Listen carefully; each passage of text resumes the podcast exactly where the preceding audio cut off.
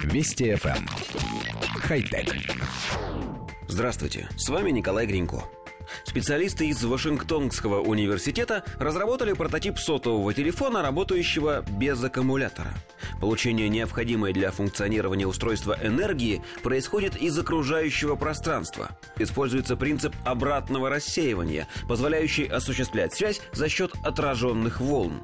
Данная технология идентична шпионскому оборудованию, в котором прослушивающие жучки питались энергией радиоволн. Для нормальной работы мобильного телефона необходим достаточно большой запас энергии. В ходе анализа расхода заряда различными компонентами мобильных телефонов ученые пришли к выводу, что наибольший потребитель электричества – это преобразователь речи человека в цифровой сигнал. Для снижения расхода энергии было принято решение о трансляции сигнала в аналоговом виде, то есть без оцифровки, на базовую станцию, расположенную недалеко от мобильного телефона. В данный момент это 15 метров, но разработчики надеются, что им удастся увеличить мощность и размещать такие базовые станции рядом с традиционными вышками для сотовой связи.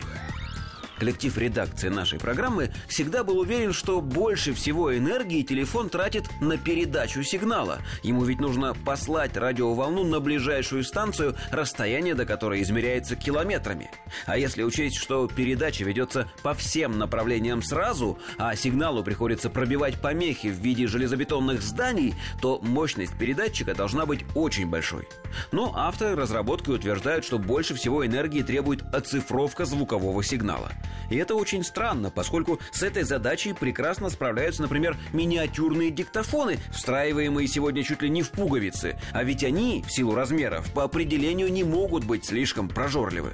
Тут или мы что-то не понимаем, или инженеры где-то лукавят. И все же сообщение заставляет задуматься – если экспериментальный телефон способен работать просто переваривая радиоволны от электроприборов, точек Wi-Fi, бытовой техники и систем связи, можно только представить, насколько пространство вокруг нас замусорено излучением. Да, мы с вами его никак не ощущаем. Вот уже сотню лет человечество живет в плотном окружении радиоволн, и ничего страшного вроде бы не происходит. Значит, можно надеяться, что все будет хорошо. Хотя... Вести FM. Эм. Хай-тек.